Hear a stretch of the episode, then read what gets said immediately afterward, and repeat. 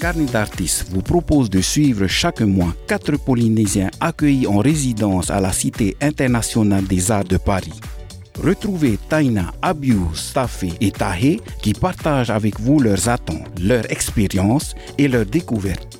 Nous vous invitons à visiter le site www.artistes.pf ou à consulter les liens en note de l'épisode. Marururoa. Paris, c'est une ville exaltante, stimulante, que je connais bien, alors c'est un bien grand mot, mais en tout cas que j'ai l'habitude de visiter par arrondissement. Dès que j'ai une occasion de passer pas trop loin, je fais une halte à Paris, qu'il s'agisse de 2-3 jours ou un peu plus. Paris, j'étais déjà venu ici et j'aime beaucoup Paris. Bon, ok, c'est gris, c'est sale, ça pue, il y a des rats partout, mais je pense que c'est ce qui fait le charme de Paris. Et puis moi, pour commencer un peu mon processus créatif, je fais ce que j'ai l'habitude de faire, c'est-à-dire que normalement, dès le lendemain ou dans les 2-3 jours qui suivent, je repère un endroit tôt le matin pour aller prendre mon petit déj, me poser, observer les gens. Et donc du coup, j'ai été heureuse de partager mon premier vrai petit déj brunch avec Tahé et avec Taffé. Et voilà, c'était très sympa. En ce qui concerne la cité, on a été très bien accueillis malgré quelques pépins. C'est toujours quelque chose d'être entouré d'artistes et c'est très stimulant. Énormément. Et avoir ces 3 artistes polynésiens à mes côtés, c'est quelque chose. Pour ce qui est de l'arrivée à la cité, alors pour être honnête, il y a eu un petit souci de logement, à savoir qu'il y avait des disparités dans l'attribution des logements. Donc on en a 2 qui ont eu des super logements, surtout dans le Marais, un bel espace, un vrai espace de vie, une cuisine sympathique, un séjour commun parfait. Et puis nous sommes 2 autres à avoir eu quelque chose qui ressemblait plus à un atelier plus qu'à un lieu de vie.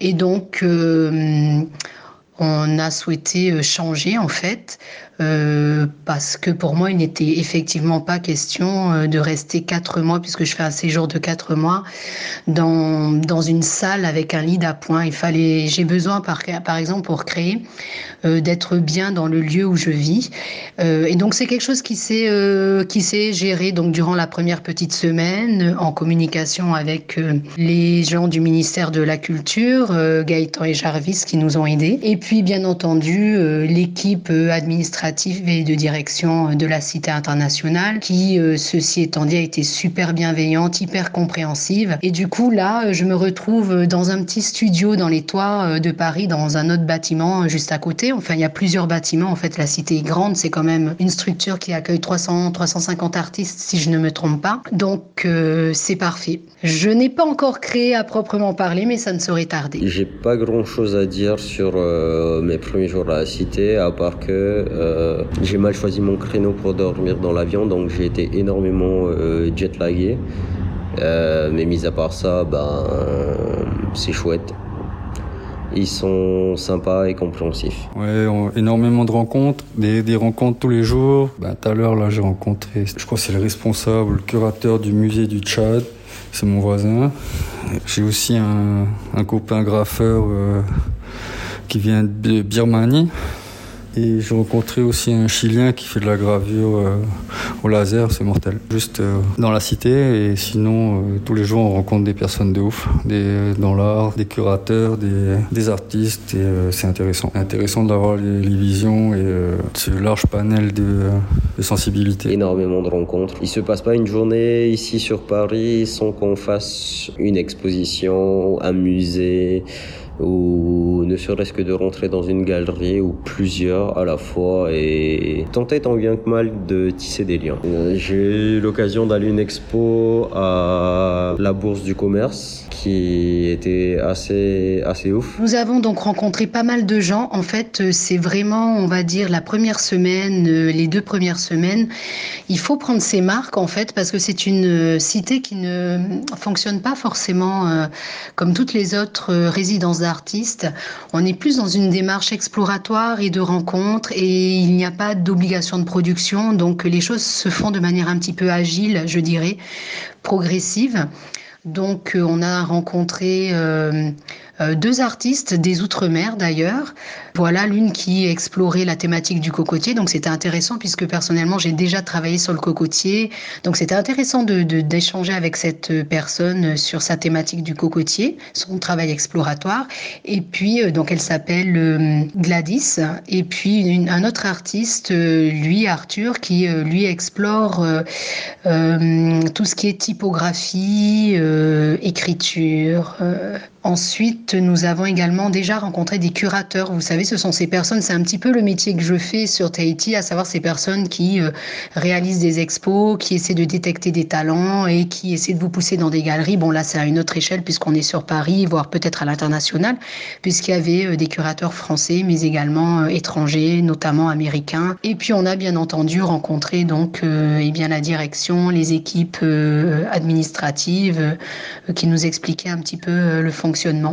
Et alors, autre point, c'est une chose que je m'oblige à faire quand je viens sur Paris, enfin c'est pas une obligation en soi, mais c'est justement regarder quels sont les expos en cours, les temporaires, peut-être retourner voir les permanentes. Et alors, ce qu'il y a de génial, c'est que parmi mes compères, on a Tahéa Drollet qui, lui, est très proactif sur la recherche des rendez-vous artistiques. Et du coup, pour une fois, je n'ai pas eu à programmer quoi que ce soit, puisqu'on a tous là, l'équipe, la chance d'avoir Tahé qui anticipe et qui a soif de tout ce qui se fait en fait en termes de création contemporaine. Et donc grâce à lui, j'ai découvert j'ai découvert en fait la collection, la Fondation Pinault. Alors c'était vraiment superbe. Ensuite idem, il nous a fait découvrir la galerie qui en elle-même est sympa, Perrotin. Et on est allé voir hier la Fondation Lafayette Anticipation. Là aussi, il y a une collaboration d'artistes autour des thématiques de l'environnement, du corps, de la mer. C'est vraiment donc des thématiques qui m'ont bien parlé. Et ensuite, on est allé voir des classiques, je dirais. On est retourné à Pompidou. J'y ai retourné puisque j'y vais assez régulièrement. Enfin, j'essaie d'y aller. Là, on a vu les expositions permanentes forcément, mais on s'est aussi attardé sur l'exposition « Elles font l'abstraction ». C'était superbe de voir qu'il y a des femmes qui avaient vraiment, qui travaillaient déjà l'abstrait en 1824, c'est vous dire. C'est vraiment, j'ai bien dit 1824. Et donc des créations qui font vraiment très très contemporain. Et qu'est-ce qu'on est allé voir comme autre structure? Bon, on est allé juste au niveau de la pyramide du Louvre à l'extérieur, on est allé en soirée. Mais voilà, et entre autres choses, et c'est notre quotidien, on découvre plein de petits restos sympas. On va essayer de pas trop prendre de poids et de faire des sessions sport. En soi, tout m'inspire à Paris. J'ai récupéré quelques déchets. J'ai fini une sculpture que j'avais pris avec moi de Téti. Et c'est Paris et c'est chouette. Ce podcast est produit pour le ministère de la Culture de la Polynésie française.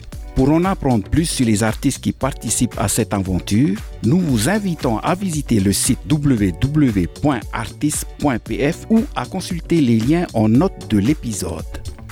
Marururoa.